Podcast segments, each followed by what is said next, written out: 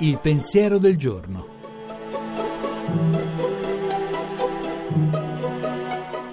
In studio Alessandro Zaccuri, giornalista di Avvenire.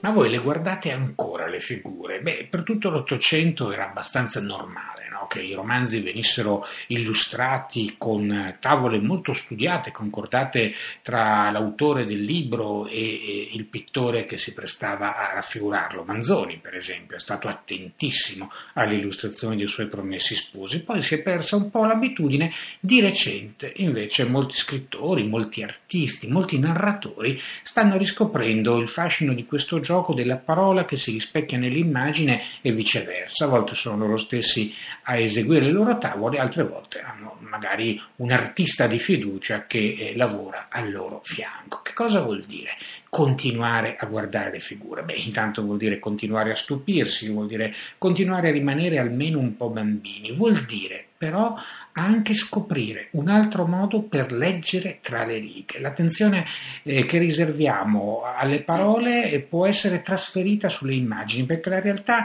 è sempre più complessa di come pensiamo di conoscerla. C'è sempre qualche dettaglio, eh, qualche piccola rivelazione in agguato. Parole, immagini, le figure che ci accompagnano eh, fin dall'infanzia e che ci accompagneranno anche dentro quest'estate.